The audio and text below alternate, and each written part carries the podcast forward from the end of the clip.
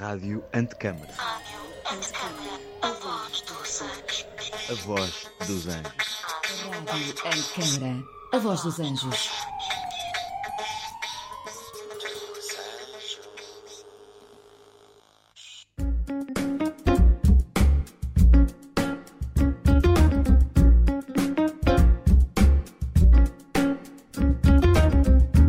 Convidado, um tema e uma conversa bem interessante. Este é o mote do A Conversa Com na Rádio Antecâmara, um programa de Ana Sofia Paiva.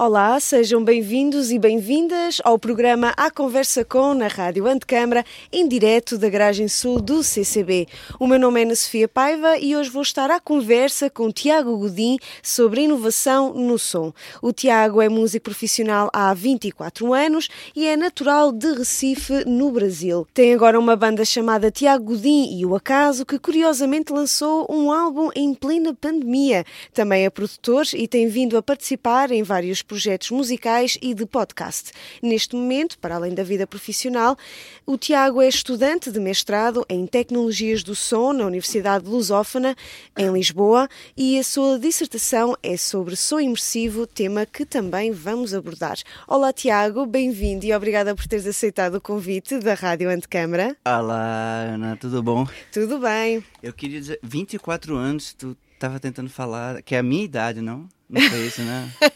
é mesmo só de música? É okay. mesmo só de tu, tu, tu é, começaste muito cedo, começaste o quê? Com 14 anos? Que foi 12, primeiro show com 14 com 14 anos. E conta-me lá, como é que nasceu esta paixão toda pela música? Porque começaste mesmo muito cedo.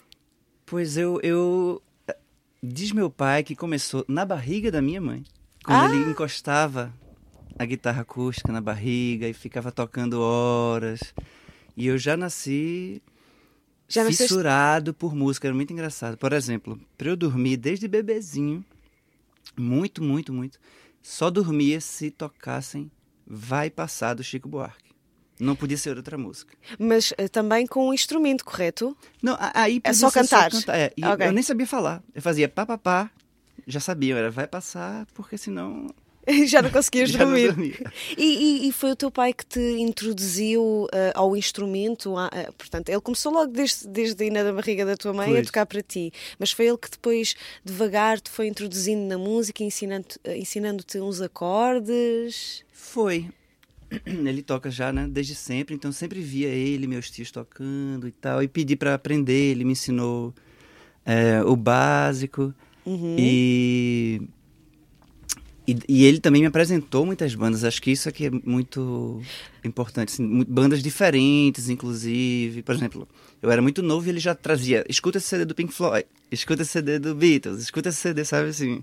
Uhum. E desde pequeno é, começou isso. Sim, e tanto continuas a ser um, um, um fã bem, bem, bem uh, acérrimo dos Pink Floyd.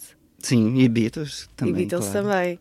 E, e, então, e como é que de repente, aos 12 anos e depois mais tarde aos 14, tu dás o teu primeiro concerto e, e em que moldes? Olha, foi com 14 anos fazer um concerto de música autoral em Recife, no Brasil. Isso foi um desafio enorme. E era uma festa e estava bué lotado, assim, tinha algumas mil pessoas, eu tremia, eu tremia, minhas pernas tremiam. Mas ao fim foi tudo bem, né? E aí pronto, daí essa banda todos gostaram muito, né, do, da experiência. tu eras também vocalista? Era. Uhum. Eu e, e, outro amigo meu, que uhum. também a gente fazia, a gente, eu fazia músicas, ele também, nunca juntos, não sei porquê, mas a gente pegava e um ainda, sabe, melhorava o outro e tal. Exato. Os dois cantavam, os dois tocavam guitarra e, e foi assim. Mas tu não tocas só guitarra? Eu costumo dizer que de verdade, de verdade só, mas tocar por diversão. Tocas também baixo, não tocas? Então, tocar é uma coisa muito. Estás a ser relativa. modesto. Que Não, instrumentos? Como, é, como instrumentista, uhum. eu vou dizer que eu toco guitarra, mas assim, eu consigo tocar baixo, bateria, piano. Essas coisas. Essas Tu coisas. também toca, não toca? É. Clarinete, Ah, assim. não sei do que é que estás a falar. Mas então, durante todo este processo, portanto, a música sempre teve aqui um lugar muito especial e cativo também, Sim. tanto que foi ela que, e até agora, não é? Que está a, a fazer com que a tua vida seja marcada sonoramente, mas pelo meio e colocou-se aqui uma formação académica um bocadinho diferente da música, correto? Qual? São várias. É, tem economia que realmente sai totalmente do, da área, mas bom, publicidade, que eu sou formado é, é, na graduação em publicidade. Mas sabe que não sai tanto? Porque publicidade, querendo ou não, a gente tem. Publicidade se apropria da arte para transmitir a mensagem que ela quer. É verdade. Não vamos entrar aqui no mérito se é boa ou ruim, porque já sabes o que eu penso sobre publicidade. Mas a gente tem aula de cinema, tem aula de, de som, tem aula de, de design, e é tudo da parte artística, porque Mas porquê que escolheste eh, seguir uma carreira na altura, não é? Porque depois, entretanto, tiveste aqui uns percalços e desististe e foste posto de curso, portanto és uma pessoa muito até polivalente nisso. Sim. Eh, mas porquê que foi a tua primeira escolha e não a música? Portanto, uma carreira mais virada academicamente para a música. Porque na altura, em Recife, tinha o curso de música, em que basicamente forma professores. E, e eu achava que eu tinha. Eu tive, teve uma coisa que aconteceu comigo que foi péssima. Que foi o seguinte: eu tive professores de, de guitarra que tinham uma visão muito restrita da, da música e da teoria. Então, desde sempre, como eu ouvia músicas que saíam, mudavam de tom, de tempo e tudo isso, eu fazia músicas assim, instintivamente, e eu ouvia dos professores, isso está errado. Ah, isso não pode. Ah, assim você está saindo do, da escala tal. E eu sempre desistia porque eu dizia, não, eu tô gostando assim, tá, tá, tô achando bonito assim. Então eu pensei, se eu fizer música, eu vou acabar igual a esses professores Exato. com a visão medieval, basicamente, da música. Só depois, assim, há quatro, cinco anos atrás, foi que eu, eu em São Paulo, conheci um professor do, do conservatório, que possivelmente é o melhor da América Latina, e ele disse, não, a harmonia é uma sugestão. Não é que você tem que seguir aquilo Hum, Exato, eh, como se fosse escrito na pedra, não é? Exato. É uma sugestão que, que, que encontraram que ficaria f- mais facilmente agrada, mas você não é obrigado. a Aí eu fiz, ah, ok, então convém. Passado tantos anos, Pois. só aí é que tiveste a Foi. validação. Foi. E depois, então, decidiste entrar para a publicidade? Foi, e- eu não queria, eu não me via como professor engraçado, que hoje eu até penso que seria interessante. Mas na época não, não me via. E, e só Exato. muito depois é que surgiu, que teve em Recife o curso de, de produção Uhum. e, e produtor é, para música. Então acabou que eu pensei, o que é que é mais perto que usar arte e publicidade? Publicidade. Só no meio do curso é que eu fui. E depois foste ali en- enviesado para outra área e da publicidade saltaste para quê? Aí fui, acabei publicidade e fui para economia. Porque Ah. a publicidade me deu essa visão tão. É assim, a gente estuda muito arte e psicologia. Uhum. Mas para aprender como juntar os dois e fazer. criar necessidades sem que você perceba. Então não era o que eu queria. Eu vejo a música como um- uma. quase como um- uma chance de, de melhorar o mundo, nem que seja um pouco. Uma coisa que me marcou muito, eu acho, que marca toda a minha trajetória, foi que aos 15 anos, essa minha banda gravou um, um EP.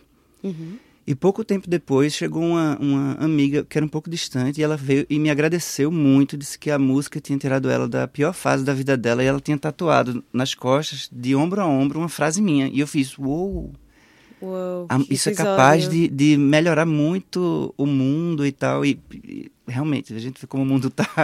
Precisava verdade. de que todas as pessoas que pudessem ajudassem um pouco a melhorar, né? Exato, a mundo. música é transformadora, não é? É, as artes, de um modo geral, né? As artes, exatamente. Ah, e, e isso me marcou muito. E aí, na época, na altura, como eu, eu nunca deixei de ser músico, e não queria ser professor, então eu não tinha um curso para fazer. Então, quando eu, eu vi que publicidade ia muito para um lado que eu não concordo, eu pensei, bom, vou fazer economia, porque pelo menos eu posso pensar macroeconom- macroeconomicamente e ajudar a desenvolver a região, ou coisa assim. Uhum. E como é que foi depois o resultado desse, desse curso? O que é que tu retiras? De economia, Sim. fantástico. Porque quando você faz economia, você começa a entender muito de. de... É como se fosse um curso de conhecimentos gerais, porque você estuda a cadeira é, História Econômica, você vai Até os primórdios. os primórdios não é? até você iria até a guerra que está acontecendo agora, o que é que está por trás disso tudo. Uhum. Então, para mim, inclusive como compositor e como é, letrista, é, achei fantástico. Eu adoro, porque você começa a abrir o jornal e entender. No Brasil, a gente chama de economês. Que você lê os juros, os não sei o quê, e todo mundo se perde. É verdade, é quase como se fosse uma língua paralela, É, não economês, é? economês. Economês. E você começa a entender tudo isso e começa a entender, ah, o que é que tá por trás disso? Hum, isso. Então, assim, não, não foi um valor acadêmico, vamos dizer assim, mas foi um valor Pessoal, não é? pessoal e de conhecimento geral que, que me E é interessante porque depois isso acabou por se entrelaçar também com a tua vida profissional como músico. É, é interessante como a economia também teve este impacto. Teve. Não é?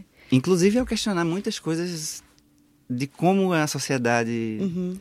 é, é, cobra da gente e, e nos obriga a ser força de trabalho de uma maneira X ou você não se você não se enquadra nisso Então já és uma carta fora do baralho. exato Não ou, ou não é como os americanos gostam de dizer é o, o vencedor o loser né é? Exato, e eu exato. comecei a ver totalmente fora dessa dessa caixa dessa caixa. E depois de economia saltaste para.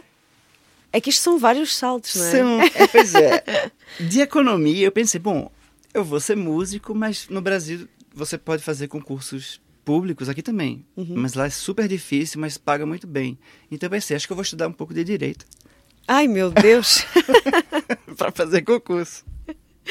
E, então foste estudar direito, é isso? E, Uhum. e tiveste quanto tempo no curso? E acabaste por fazer o curso ou foi uma Não, formação? direito era- eu estava estudando para o concurso. Ah, ok. Só que aí começou, eu comecei a ter uma fase Uhum. em que eu comecei, porque você tem que estudar realmente muito para passar num concurso desses no Brasil. E de tanto ficar em casa estudando, eu comecei a ficar até ansioso para fazer outras coisas, para sair. Uhum. E daí começa o, o, o CD, que chama Feito em Casa, o, CD, esse último que saiu na pandemia. Sim, do E Tiago. que calhou, inclusive, quando, quando eu tava terminando de fazer, veio a pandemia, eu fiz, ok, agora que É agora. é feito em casa, é agora E mesmo. é curioso porque esse teu álbum, o último que, que saiu, foi todo. Portanto, há uma parceria, não é? Com o grupo O Acaso, que eu já, já te peço para me contares melhor. Mas é interessante porque esse, esse álbum foi inteiramente feito em casa, produzido, escrito, gravado, tudo. Não passou por nenhum estúdio e eu fiz questão que isso realmente não acontecesse. Porque ele faz parte de uma época que eu estava justamente em- casa e até todos nós tivemos. Sim, exato, Não, exato. não. Sim, mas tu já vinhas Já com vinha a, já vinhas de antes com a, toda a preparação para o tal concurso. Foi, exato. E aí é, é, só mudou o seguinte, chegou um momento em que é, eu tava tão nessa de, de em casa e, e ansioso que a minha mãe chegou e fez eu acho que você não devia fazer concurso. Você tem alma de artista. você não- Não vai dar certo. Você vai passar o que vai ganhar bem, mas vai estar lá trabalhando de 8 às 12, 2 às 6 todo dia. como Você não, não vai aguentar isso. Aí eu parei pra pensar e fiz, hum, verdade. E eu tinha um sonho de morar fora. Foi aí precisamente que eu decidi Vir para Portugal. para Portugal e trabalhar com som. Exato. Mas antes disso, eh, explica-me como é que foi depois esta, hum, esta, esta, esta parceria com o grupo Acaso. Então, Porque é interessante. É, eh, não, é, é fantástico. E, e foi, assim, fundamental para o, o álbum, porque o álbum vem desse momento, né, de estar em casa e na pandemia também. Então ele tem, ele tem muitas reflexões justamente sobre a sociedade, sobre o que a gente tem que fazer, sobre o que cobram, sobre... Então fazia muito sentido eu tentar fazer o máximo possível em casa, até que eu consegui fazer realmente tudo em casa. E aí eu pensei, bom, não vai passar por estúdio. Essa foi a primeira decisão. E na altura, minha mulher na época, é, ela era diretora do Grupo Acaso. O Grupo Acaso é um grupo de dança. Uhum. E ela fez, olha, ouvindo aqui essa ordem, isso, isso é uma história, isso tem uma, uma ligação. E aí ela roteirizou, fez um roteiro, um guião, desculpa. Ah, não, não, não faz mal, não faz mal. É, Não, não tens pedido desculpa. É... É porque já são três anos e pouco aqui e eu, eu, já, eu falo com, com brasileiros e eles não me entendem e os portugueses... Eu Não, estou não. no limbo linguístico. Sim, eu percebo, mas roteiro também é, é, é uma boa palavra, é a mesma coisa, está tudo ok. Pois então, ela fez isso e também em casa é, ensaiou com dois bailarinos do grupo A Casa e em casa com uma câmera fotográfica a gente fez todos os vídeos. É um vídeo só, se você, você pode assistir como um vídeo só, Uhum. um média-metragem, não sei aqui como... Curta, curta-metragem. Tem curta e longa, só que não tem um médio não. Porque tem uns 30 minutos. É curta. Pois. É uma curta-metragem. Ele é um curta-metragem, mas a gente... Se Sim, for no YouTube, está dividido, Está dividido por por, música. videoclipes, exato, não, exato. não acho que as pessoas Já agora fica aqui a sugestão de irem ver eh, ao YouTube eh, Tiago Godin e o Acaso Tiago União Caso. e verem, portanto, toda a sequência de videoclipes e, claro, ouvir. Aliás, ainda hoje tivemos a oportunidade aqui de ouvir em direto na rádio Antecâmara uma das músicas do Tiago Godin, o Acaso, que se chama Fim de Tarde, que foi a música que antecedeu esta entrevista e vai depois passar depois desta entrevista, portanto, fiquem atentos. e, e então, depois desta, hum, de- de- desta produção toda, como é que foi a recepção deste álbum? Isso é que foi o mais fantástico. Eu, por exemplo, eu nunca divulguei esse álbum como um, um álbum é, de música. Eu nunca divulguei o Spotify, nunca divulguei. Eu, eu só falo do YouTube. E o que foi mais interessante é que na pandemia, quando você não pode fazer concertos e tudo mais, a gente foi selecionado para imensos festivais de, de cinema, de videodança. Então o álbum chegou muito mais longe do que a gente Alguma sequer vez? pensou, porque Exato. essas músicas são até de, um, de alguns anos atrás e eu faço muitas. Então, assim, eu já tava pensando, já tô pensando no próximo. E no próximo do próximo.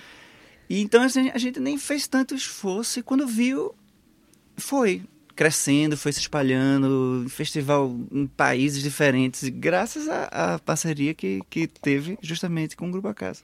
Incrível, é, é- é interessante como é que, hum, para já, interessante esta parceria e segundo, como chegou tão, tão longe só com a divulgação no YouTube. É muito interessante. E depois, depois de lançares este álbum e já em pleno confinamento, portanto foi em 2020, se não estou em erro, corrijo-me se estiver enganada, Sim, foi. tu decides vir para Portugal. hum, Eu lancei aqui já, inclusive. ah, já lançaste em Já. Portugal? Ah, ok, ok. Então vieste para cá, para Portugal, decidiste para vir estudar som, ou seja, aprofundar ainda mais os teus conhecimentos sonoros, digamos assim. E foste então para o mestrado em Tecnologias do Som da Universidade de Lusófona. Ah, e porquê achaste que era, era este o timing certo? Para finalmente ter uma, digamos, uma formação académica em som.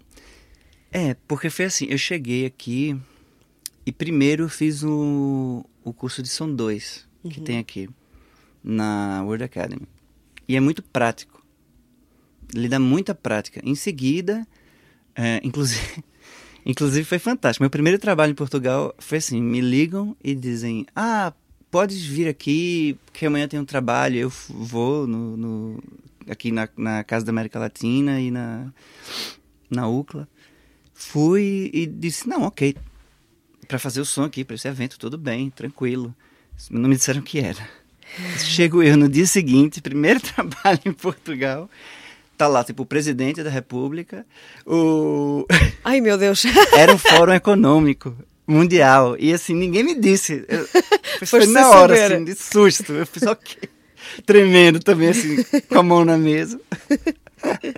E conseguiste, levaste a, cabo a tua tarefa. Pois, depois disso também, tranquilo, né? Pa- Porque depois, depois de estar a mão a tremer na, na, na mesa de som, de certeza que depois já foi. Depois foi só aquele impacto presidente- inicial. Exato, está tudo ok.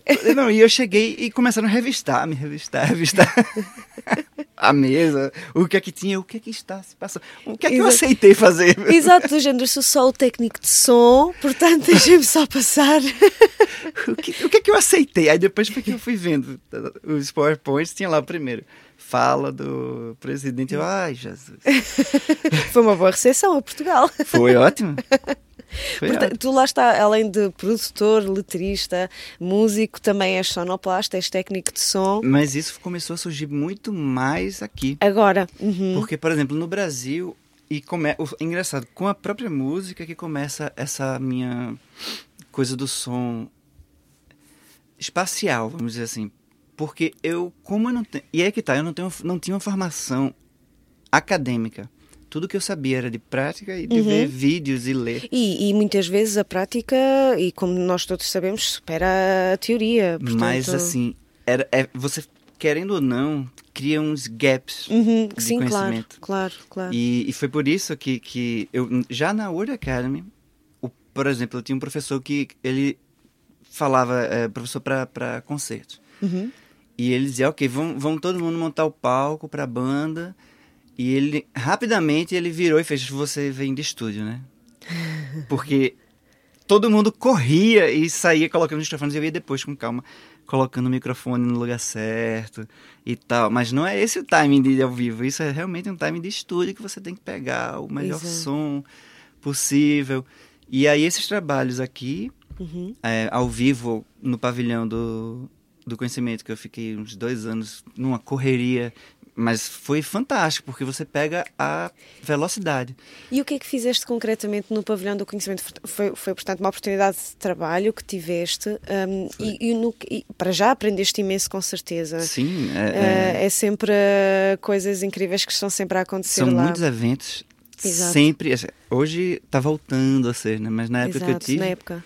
era diário, eventos de todos os tamanhos, assim, fiz eventos super grandes lá e, e você começa a- a A testaleca, como se diz em Portugal, não é? A e- e- testaleca. Exato, e, e tal, antecipar, ou quando Uhum. tem um problema, ser rápido em resolver. Exato. E, Até porque o som é muito importante neste tipo de eventos e para levar a cabo uh, toda, toda, toda essa, essa logística. e ela ainda mais lá, porque já é de médio porte, acho que cabe o quê? Uns 400 pessoas no pavilhão, algo assim. Então, assim, Ou mais, não, ou não mais, tenho bem é. a noção. Se um sim. microfone para, imagina. Pois.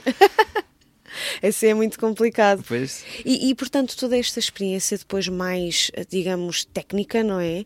Também te levou a equacionar que seria a melhor altura de ires para a lusófona, foi correto? quando eu percebi que eu tinha é, conhecimentos que às vezes outras pessoas até não tinham, mas eu também não sabia. É, Era treino de ouvido, mas eu não, não, não era uma sabia coisa... explicar, não é? Exato. De- E eu pensei, bom, eu preciso pegar agora e focar na teoria. E eu já tinha, como eu estava dizendo, a música já tinha começado essa cena. Porque eu mixava e fazia tudo, mas era assim, de ouvido. Uhum. Eu, quero, eu gosto desse compressor e gosto desse jeito aqui. Mas assim, se você me perguntasse o que é que cada coisa faz, sabe? A parte realmente básica, às vezes teórica, você Exato, não tem quando o, você o não. não- explicar, o explicar. Exato, é assim, exato. é, se alguém pedisse, mas me, me explica isso, não sei dizer. é mesmo porque de, de prática. Mas aí essa altura, mas tem uma coisa boa também de não ter desde o começo, assim como na, na música acabou que me fez e fazer músicas em tempos diferentes, mudando de tom, Uhum. o som, eu comecei a fazer coisas, por exemplo, tinha um estéreo apenas para mixar, mas o baterista sempre ficava na direita Uhum. e eu ficava na esquerda e o baixista no meio. Eu não tinha dúvida. Na mixagem, bateria toda para a direita, guitarra toda para a esquerda.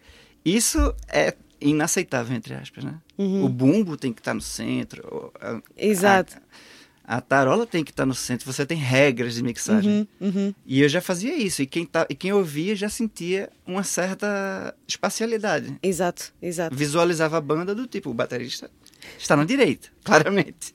o guitarrista está, totalmente está na, na esquerda. esquerda. Exato. Só a voz e o baixo estão no meio. Exato. Eh, E tu, no, no teu mestrado, hum, portanto, tu tens uma oportunidade, tu e todos aqueles que, que ingressam, têm a oportunidade de ter uma panóplia de de unidades que hum, acabam por focar diferentes temas, por exemplo, eh, mais a parte técnica de como até referiste, colocar um microfone, eh, qual é que são, eh, portanto, as estruturas, acústica e também design sonoro para cinema, que lá está. Houve um professor que uma vez me disse que 80% é som, 20% é imagem, mas nem sempre temos esta temos esta esta percepção, digamos assim. E, e, e hoje em dia é interessante porque estamos a assistir também nos cinemas, por exemplo, um, o uso de som surround, que é um tipo de som imersivo, e já lá vamos falar melhor do, do teu do teu trabalho de, de investigação. O uso de som imersivo, precisamente para as pessoas sentirem mais esta ligação com o som dentro de uma narrativa. É, tem um, um, Acho que é o começo do, de um livro, acho que é do Chion, que é audiovisual, eu acho, em que ele fala de um filme especificamente, e que ele diz: se você ouvir, acho que é uma crucificação a cena, algo assim, a crucificação de Cristo. E ele coloca a mãe, mas, mas assim, é, é, é porque realmente, se você parar pra pensar, isso realmente é assim. E você escuta e é super forte a cena. Uhum. Se você tirar o som, você perde totalmente a noção do, do quão forte se está batendo, do momento exato em que o martelo vai bater, sabe? Uhum. E ele diz: Mas se fizer o contrário, você consegue entender. Se você ouvir só o som, você consegue entender o que está acontecendo. Exato, não precisa do, do, entre aspas, acessório da imagem. Exato. É? Então, realmente, se você tirar o som do cinema, você perde, talvez. Ninguém percebe isso Uhum. né? O som é, é, o- é o patinho feio do, do cinema, mas talvez seja realmente a coisa mais importante. Exato, exato. É. Porque se tivermos um mau som, mesmo que tenhamos a imagem mais espetacular do mundo e melhor trabalhada e em 4K e tudo, não vai. Não vai, não vai ter o mesmo impacto, porque o som proporciona toda essa noção de, de colocar. Você, o ser humano ele não se sente no lugar ou naquela cena se o som não colocar. Uhum. Por mais que a imagem coloque, se, o- se não tiver o som, a gente fica, sabe? Meio perdido. É, é? isso, isso tem algo estranho aqui. Mas Exato. E, e foi, e foi por essa razão, ou, ou então conta-me melhor como é que realmente o som imersivo começou a entrar na tua vida, quando é que começaste a prestar mais atenção a esse assunto e acabaste por eh, ser esse o teu tema de dissertação, que estás a fazer lá ainda, hum, para realmente explicar este, não é fenómeno, mas esta tecnologia que agora finalmente está cada Finalmente. vez finalmente finalmente está mais na, em voga, digamos assim. Pois. E acho que agora não tem mais volta, né? Não tem mais chance de. de Não tem um de matarem ponto de o, o binaural. Mas como é que começou realmente este teu interesse? Pois, eu- então, nessa época em que eu ainda estava no Brasil e, e fazendo mixagens e, e é engraçado, quem era eh, de engenheiro de som e tal, ouvia e dizia, ah, isso não pode. Essa bateria, toda bateria. Mas quem não era, ouvia e dizia, mas que coisa fantástica isso. Isso está sua boa fixe. era assim, sabe? Dois mundos. E eu ficava, comecei a ficar atento a isso. E aí um, um, há uma altura um museu do estado de Pernambuco, que é o, é o maior museu do estado de onde eu venho, queria fazer uma reprodução do de um jantar em 1700 e pouco, porque eles reformaram a casa, que é, a casa entre aspas, né? Sim, o palácio. sim, o palácio, exato. E queriam que fazer, e no primeiro andar queriam que tivesse tocando um piano eh, da época. E, e, e o jantar, pois, vou eu estudar como seria esse som.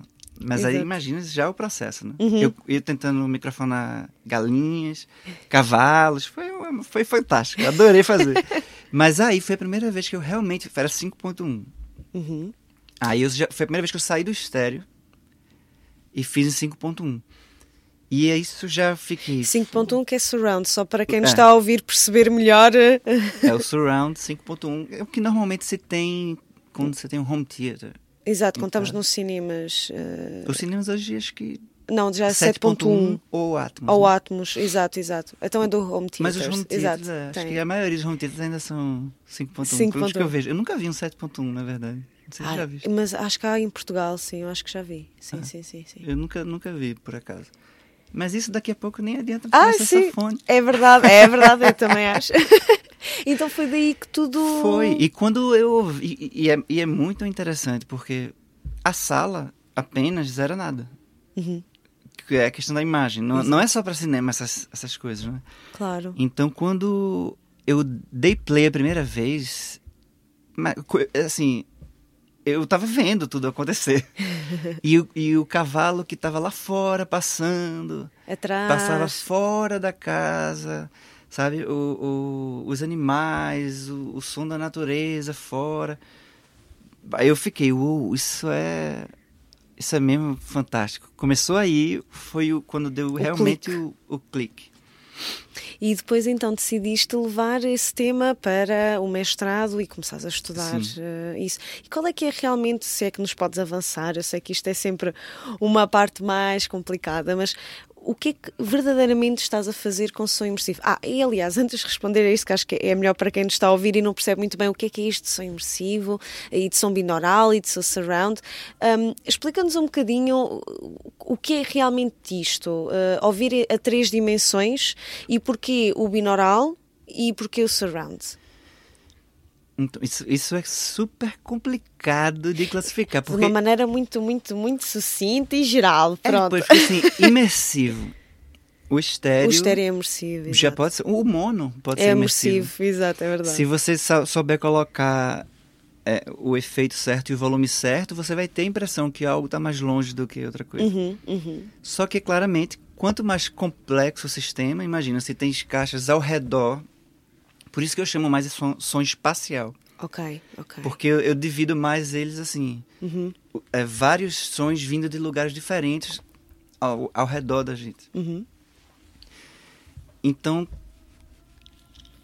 para aí, é, é, você consegue criar sensações e, e- que é diferente. E eu estou tentando entender o quanto isso adiciona valor ou não, sabe, a, a, a mensagem de um modo geral. Mas é basicamente isso que eu tenho tentado pesquisar. E som imersivo ou 3D ou o 3D ele tem uma particularidade que é tem há microfones que captam para todas as direções Como uma esfera, não é? é Como uma esfera. e você quando consegue é, é, transformar isso e pôr no no, pra- no fone de ouvido para a pessoa ouvir em binaural no caso. Porque por exemplo há um sistema de captação que é o Ambisonics. É, conheces bem claro. E transformas isso em binaural. Pões o fone você tem a completa sensação de que está A sensação espacial que estamos total naquele local, naquele não é? você está não é Pois, isto está, eh, metaforicamente, sim. Sim, mas sim, é- sim. É, metaforicamente, mas a sensação é eu estou Aqui. no lugar. Eu Exato. estou no lugar, é incrível. E, e tu já utilizaste esta técnica de binaural hum, num projeto recente? Certo? Sim. Sim. Eu usei alguns, na verdade, né? Então podes falar um bocadinho sobre esses projetos? Sim, eu fiz um, um experimento com, com que era até do Sérgio, que foi primeiro Uhum. musicalmente, fui eu e um, um outro amigo do mestrado a tocar, um de frente pro outro. Então, para quem estava ouvindo, tinha um alguém na frente, mas alguém estava tocando atrás. E esse- essa experiência até está no YouTube também, não é? Não. Tá, Está? tá, mas tá no canal do Sérgio. Ah. Tem que procurar Sérgio Botelho para Sérgio Botelho, já sabem, se quiserem ir ouvir música em três dimensões, em 360, aliás, eh, podem ir eh, pesquisar. pesquisar. ele, ele tem coisas super interessantes. Ele, ele tem. Ele faz trilhas, assim, caminhos. E, Ah, e são vai walks. captando. Ok, e ele ok. tem, como ele tem a câmera, você vai. Vamos vendo o espaço, não é? é, e, e e o YouTube permite que você, mesmo com o celular na mão, consiga. Movendo o celular, você move a paisagem Uhum. e move o som. Isso é é, muito fantástico. interessante. É. É, e aí depois, agora no final do ano passado, eu participei de um, de um projeto Com um clube de futebol. com o clube de futebol e captei era, um, era uma transmissão em, em realidade virtual Uhum. E a empresa fazia parte de vídeo e eu pude fazer a parte de áudio. Mas aí foi que eu não sei mais de nada do que é capaz isso. De verdade, eu sentava no lugar em que estava a câmera e o microfone. Colocava o óculos, tirava o óculos, colocava o óculos, tirava o óculos, falava fogo. Porque de facto tu sentias, eu, Muito. eu estou mesmo aqui no, no, Muito. no estádio, não é? Muito. Eu, eu, eu nunca tinha colocado um óculos desses, desse nível, assim, dos melhores que existem. Uhum. É É inacreditável. incrível. Com a câmera, eram quatro câmeras 8K para fazer o 360. Caramba. É inacreditável. Você está naquele lugar e, e eu, eu fiz a experiência, claro, de não, não ouvir o som e ouvir o som. E, de fato, o som é fundamental para você realmente Sentir, achar que está ali. Está ali, exato. Se não, perde muito, realmente. Se você... E quantos gravadores, portanto, há duas formas de captar o som binaural, não é? Através de uma dummy head ou de uma cabeça artificial com orelhas iguais às do ser humano. E também há outra forma, aliás, há outras formas, mas outra forma que, que foi essa que utilizaste é através de um gravador eh, de virtu- eh, realidade virtual, não é? Um, é um VR, pronto. Eu, é? gra- eu gravei com o Ambisonics. Com né? a Ambisonics, ok. Que é um gravador que, que, que existe e que está disponível e colocaste em pontos específicos do, do estádio. Sim, tinham três câmeras, na verdade. Eu coloquei em cima de cada câmera. Uhum. Então, é, dependendo da câmera que você escolhe, escolhia, né? Que foi ao vivo, inclusive, essa transmissão. Foi ao vivo. Foi. Bem. Foi. é, você queria ver de trás do gol, então você via a câmera atrás do gol. E, e é- essa é, é que eu acho mais legal, inclusive, porque você escuta o som do jogo na sua frente e você escuta As pessoas, as as, pessoas a claques. gritarem atrás, a torcida a cantar e de repente vem um grito do- da frente, mas super longe que você Uhum. você realmente tá ali, sabe? Até os xingamentos pro goleiro, pro guarda-redes. Você escuta cada xingamento pro guarda-redes da equipe adversária. E tu tiveste a oportunidade de ver as reações das pessoas que experimentaram, porque isso até acabou por ser uma experiência, e corrijo-me se estiver enganada, inclusiva, portanto, para pessoas que não têm a oportunidade de ir àquele estádio de futebol para poderem ouvir e ver o jogo sem estar lá. Foi. Isso foi feito pra uma casa do clube. Exato, casa do, do clube. do clube que ficava boa distante e essas pessoas receberam em 5G. Uhum. E, bom, tem vídeos no YouTube. Exato, se forem procurar se quiserem 5G, procurar, exato, realidade futebol, encontro. E, e essas pessoas como é que, como é que reagiram? ah, é fantástico. Foi. É fantástico. E, e eram crianças ainda. Tinham, tinham, tinham vários, mas foi muito focado em crianças, sabe? E, e a um determinado momento aconteceram coisas também fantásticas, inacreditáveis, assim, a, a- o, o animal que voa. a águia pousa assim do lado da câmera. Uau. Então a gente tava a gente que tava na sala, na, na- tipo na regi, Uhum. olha, olhava pro lado, bom, uma águia. Imagina o susto que todo mundo deve ter tomado que tava com óculos. Pois Até acredito. nós tomamos esse susto. Pois acredito, lá, lá está, e depois há esta, esta, esta parte toda sensorial, que, sensorial através do óculos e da música, mas que parece que realmente a nossa cognição pensa, ok, estou mesmo ali. É. Ah, é e mesmo isso. aí e aí depois tinha todo um marketing, um jogador super famoso também chega e senta e ele entrega uma uma, Uma bola, bola. autografada e a pessoa como é, recebe, a Uhum. criança recebia, só que como ela tá com óculos, ela a sensação dela é que ele, ele entrega por baixo e, e alguém faz isso Exato, a exato. 100 km de distância. E, e parece que é e acreditou que ela, estava. no- acreditou que era ela que estava recebendo diretamente dele. Da- É super fixe. Incrível. E, as- e- e é engraçado ver as reações, né? De, de- os Exato. sustos, o, até o jogo mesmo, como se você estivesse no lugar. É Isso é incrível. fantástico. E tens, portanto, e tens participado em mais projetos neste âmbito, eh, com som binaural e ambisonics também? Sim, o Ambisonics é, é a maneira que eu acho assim, mais fácil que eu tenho para Uhum. poder gravar em binaural. Porque no fim das contas, todas essas tecnologias hoje estão sendo feitas para binaural, né? Uhum. Até o, o- a Apple agora e, e a Sony e tal, que estão a fazer Sim, estão a fazer até para as headphones. músicas e Exato. som espacial. É, o- o- você abre o Logic hoje você pode mixar em Atmos, mas ele transforma em binaural. Uhum. Então, o futuro, eu não, não acho que isso tem como mu- dar muito para trás mais, como porque hoje o, o fone ele é parte já da, da vida Da rotina. das né? pessoas. E se você reparar nas pessoas mais novas, então, eu vi uma pesquisa que a, a- acho que é, acho que é da USP Uhum. e acho que até foi tudo me mandar essa pesquisa. Talvez. E ela, a, a pesquisadora fica impressionada como as crianças sequer tiram fone. Uhum. Elas falam entre elas, elas assisti- assistem a aula, elas fazem tudo com fone. E o que não é o som do fone, elas chamam de ruído externo. Uou. É. o sound, soundscape agora Sim. é, é- é- ele pode ser moldado, entendeu? Exato. Os, os barulhos da, do por- mundo Exato, mas acaba por ser um bocadinho assustador isso, acaba, não é? acaba. Imagina, os, os sons do mundo real são O ruído, externo. Exato. Essas as pessoas estão completamente conectadas a 100% o tempo todo. Exato.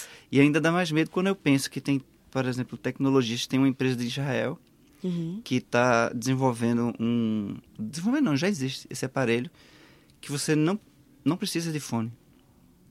Ele, ele vê a sua posição e joga duas bolhas sônicas e você não percebe. Ou seja, imagina Duas, bolha, duas bolhas Ultra- sónicas, é, ultra, ou seja, como se fossem duas bolhas assim. colocadas no ouvido. É, e não importa para onde você vá, vai lhe seguindo. Ok. Mas Porque- imagina o, o perigo se isso for usado para manipular alguém com, com som. Uhum. Porque o som não se vê, portanto, o som é invisível. Exato. Nós não sabemos quando estamos a ser bombardeados, entre aspas, obviamente, com, com isso. Imagina, entras numa loja sem saber, já não estás ouvindo o mundo real.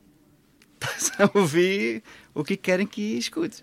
Sim, realmente. eh, quando inovamos no som, também temos de ter em conta muito estes peri- perigos. Toda eh, tecnologia é um pouco assim, né? Exato. tem pessoas que vão usar para coisas maravilhosas e vão ter que vão pensar, ah, mas com isso eu posso. São os publicitários normalmente.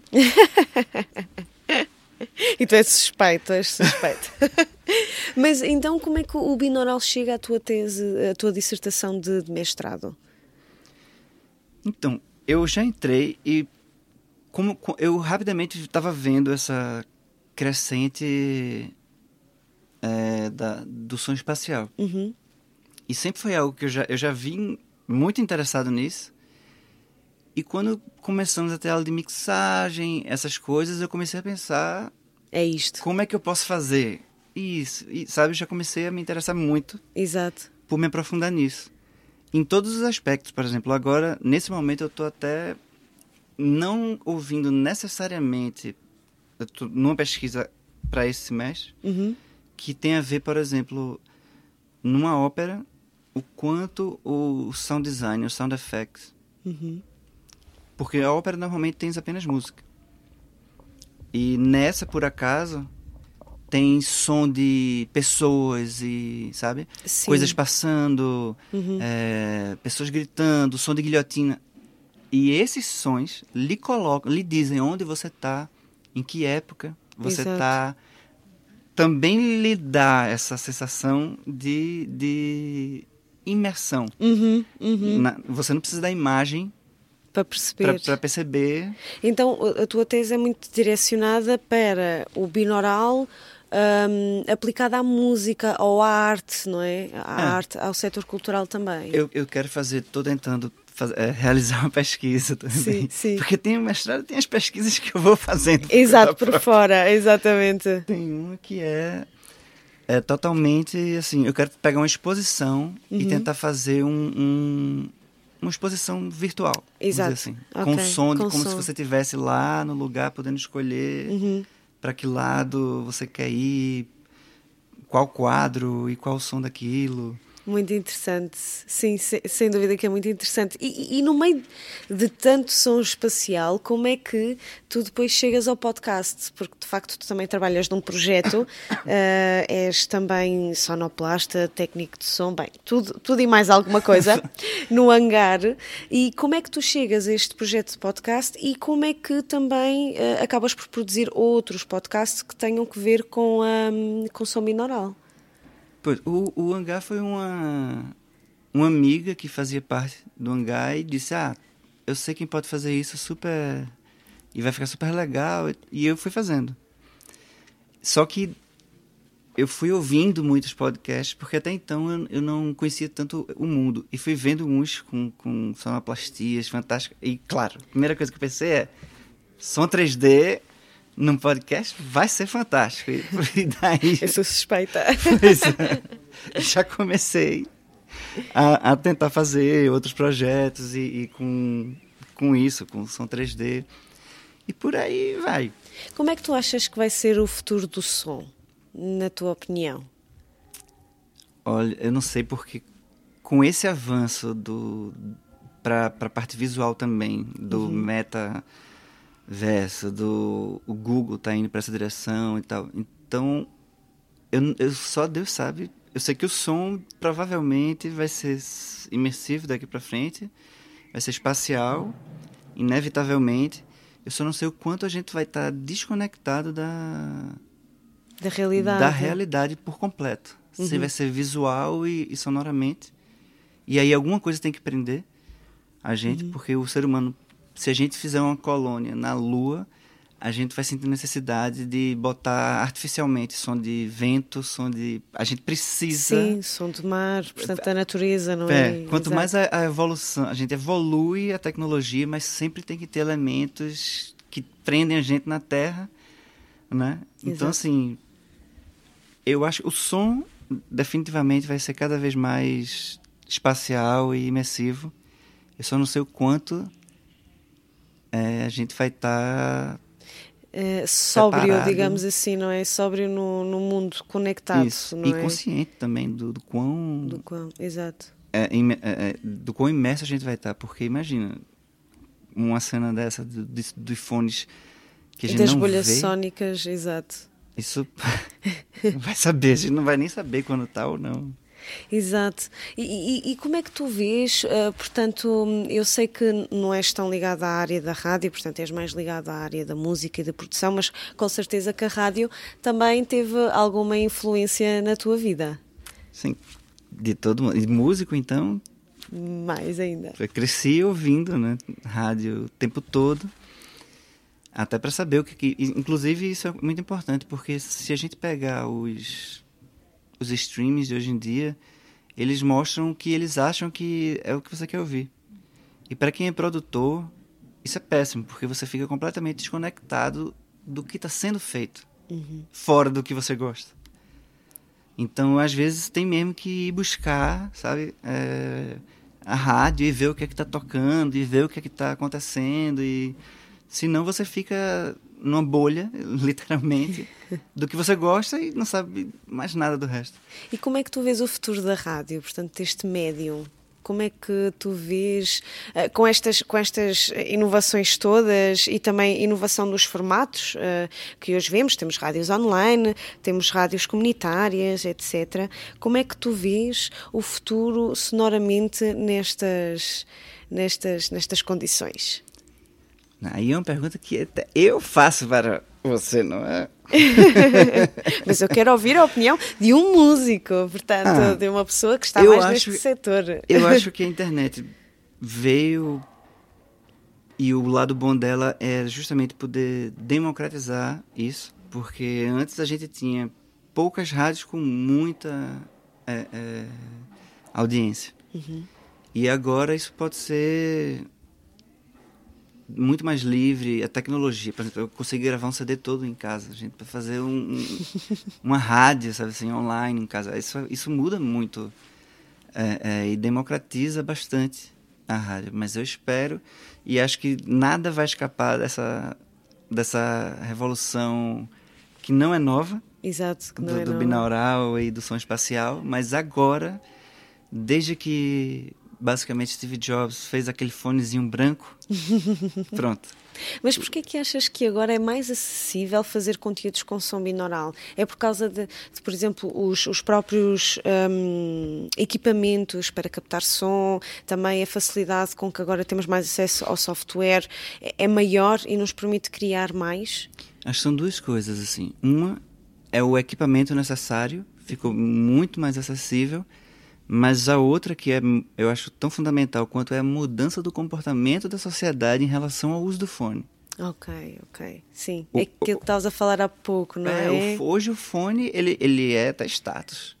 Tá um fone tal, ou fone X, Y, de tal cor, de tal marca. Tipo, as pessoas estão sempre com fone. Que antes era o problema do binaural, era precisar do uso de fones. E isso foi um, um, o que atrasou a tecnologia. Atrasou, sim. Salve seja, não é? Portanto, Ficou um pouco foi... em desuso porque uhum. as pessoas, o fone não era um sinônimo de, de, de status e de. não era uma ambição. Hoje é o oposto. Exato, é um, é um acompanhamento, não é? É um acompanhamento. E, e, e na tua perspectiva, quais é que são um, os, os constrangimentos ao uso do binaural, porque até agora temos visto que o binaural é bom pela questão da empatia, pela questão da imersão, pela questão de, estarmos naquele lugar sem nunca lá termos estado, mas por outro lado, quais é que são os constrangimentos ao uso desta tecnologia, para termos aqui uma noção? Ah, como eu sou muito entusiasta, eu penso muito no lado ruim. mas, bom, um, um problema um pode ser esse, que a gente não vai ter muita noção de, de do que é o, o, som e do que porque a gente vai pode ser colocado em um ambiente e tá em outro, né? Uhum. Ou seja, a gente pode ficar muito desconectado da, da do mundo, da uhum. realidade. Eu não sei até que ponto a imersão ela é apenas uma coisa boa. Uhum. E, por exemplo, se estivermos a andar uh, na rua, não é? E a utilizar... Não, imagina. E com esses fones exato. que agora... cancelam ruído. Exato. Não, não, escutamos mais nada, então são os ruídos do mundo. Às vezes é um carro buzinando para avisar que não é para atravessar a rua. Exato, e a pessoa não se dá conta se... e depois de repente, pronto, não queremos pensar no pior. Mas eu já vi isso acontecer. Já? Já. Já vi, não, não aconteceu pior, mas foi por okay. pouco. Já vi um carro buzinar a pessoa com fone e, e estar imersa cancelamento de ruído, uhum. uhum. não ouvi o carro buzinar. Então isso pode ser mesmo um, uma desvantagem, não é? Digamos assim, um constrangimento ao uso uh, não só dos headphones com noise cancelling, mas também com o binaural, Sim. não é? Porque estamos não é literalmente, mas metaforicamente noutro, noutro, noutro mundo, noutro cenário. Exato. E, e como é o binaural, ele dá essa sensação espacial forte. Uhum. A gente aceita que a, a realidade é. Porque se for só música, estéreo, você ainda qualquer ruído que que qualquer uma buzina de um carro você sabe que está fora. Exato, exato. Mas quando é um, um som binaural, você, aquilo lhe coloca em outro em outro sítio. Exato. Então pode ser que você realmente não escute. Pode ser perigoso, exatamente. E outra coisa do binaural é que eu vejo uma coisa que me preocupa muito são os aplicativos, as aplicações uhum. de celular, porque o binaural ele também tem a capacidade de fazer. Se você coloca uma frequência no ouvido, outra frequência em outro, uhum. o cérebro cria uma terceira. Aí sim? Sim. Você e você pode induzir a pessoa a um estado de sonolência, a um estado de euforia.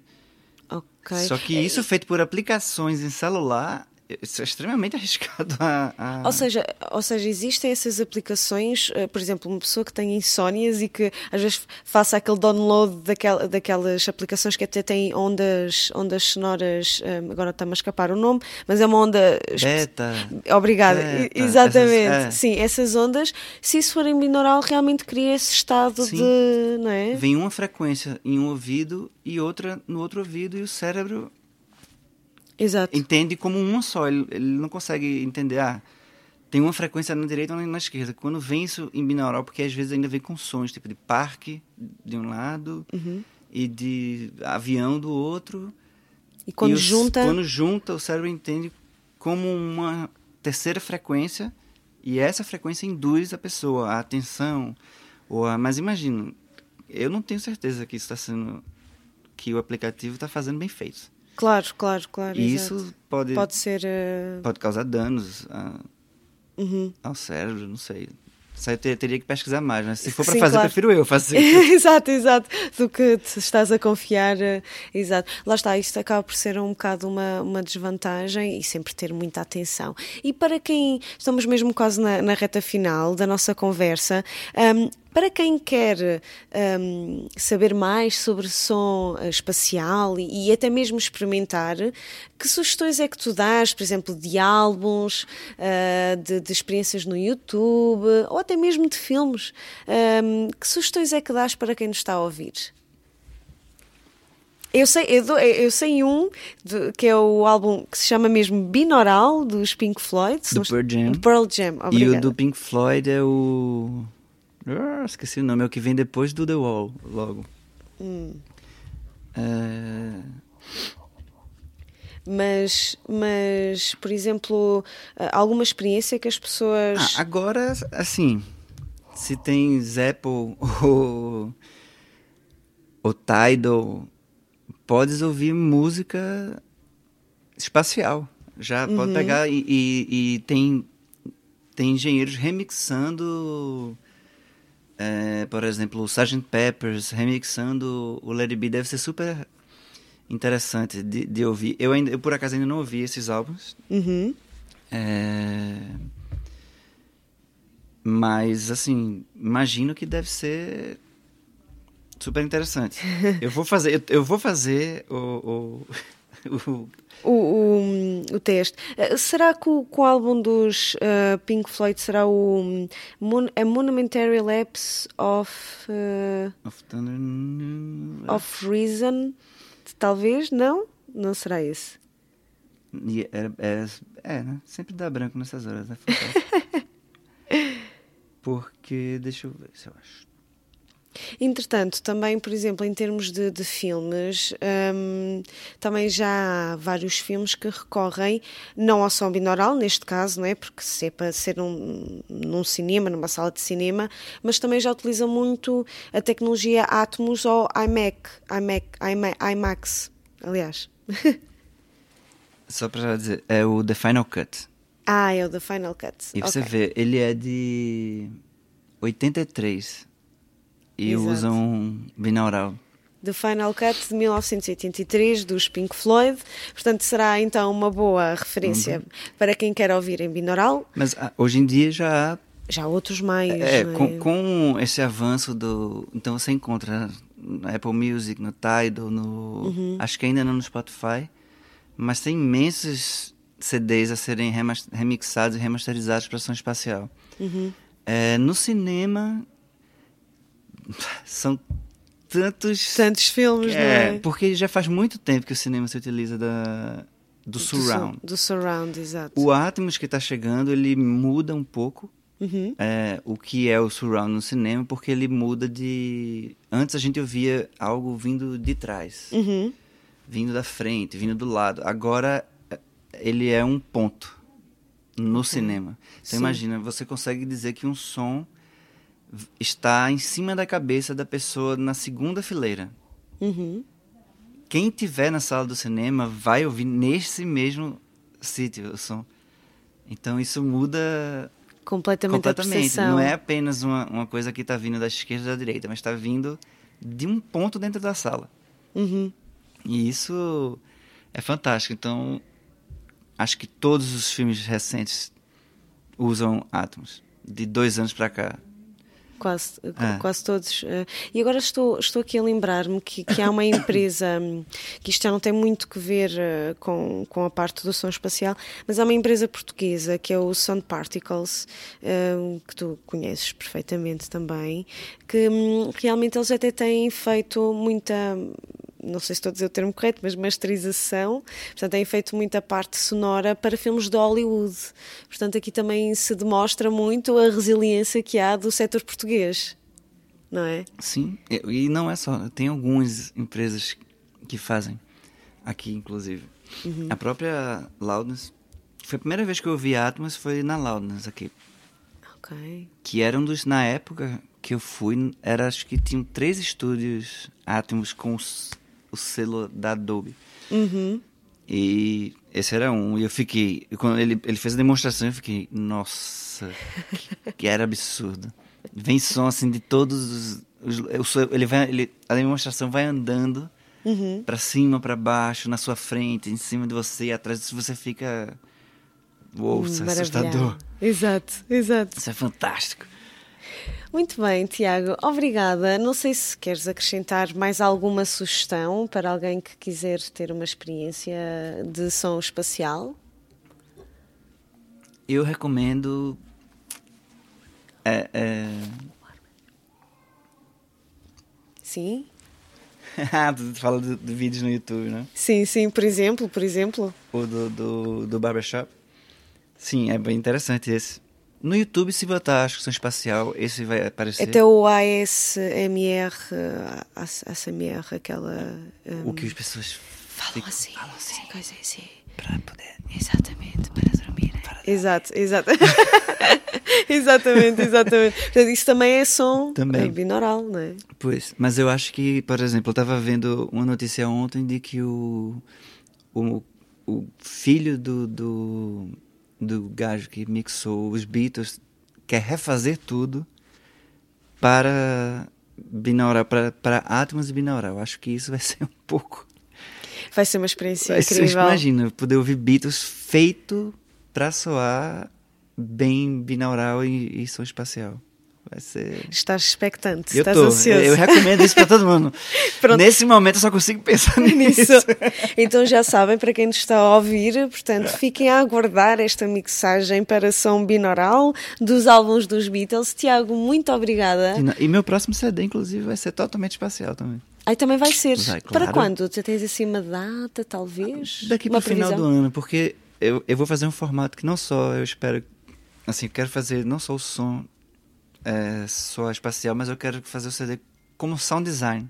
Uhum. Ou seja, vai fugir um pouco dos moldes.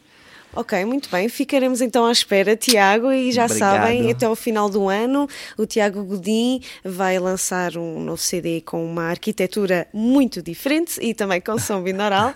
Portanto, estejam atentos. Tiago, mais uma vez, muito obrigada por teres aceitado este convite da Rádio eu que Antecâmara. agradeço. Obrigada.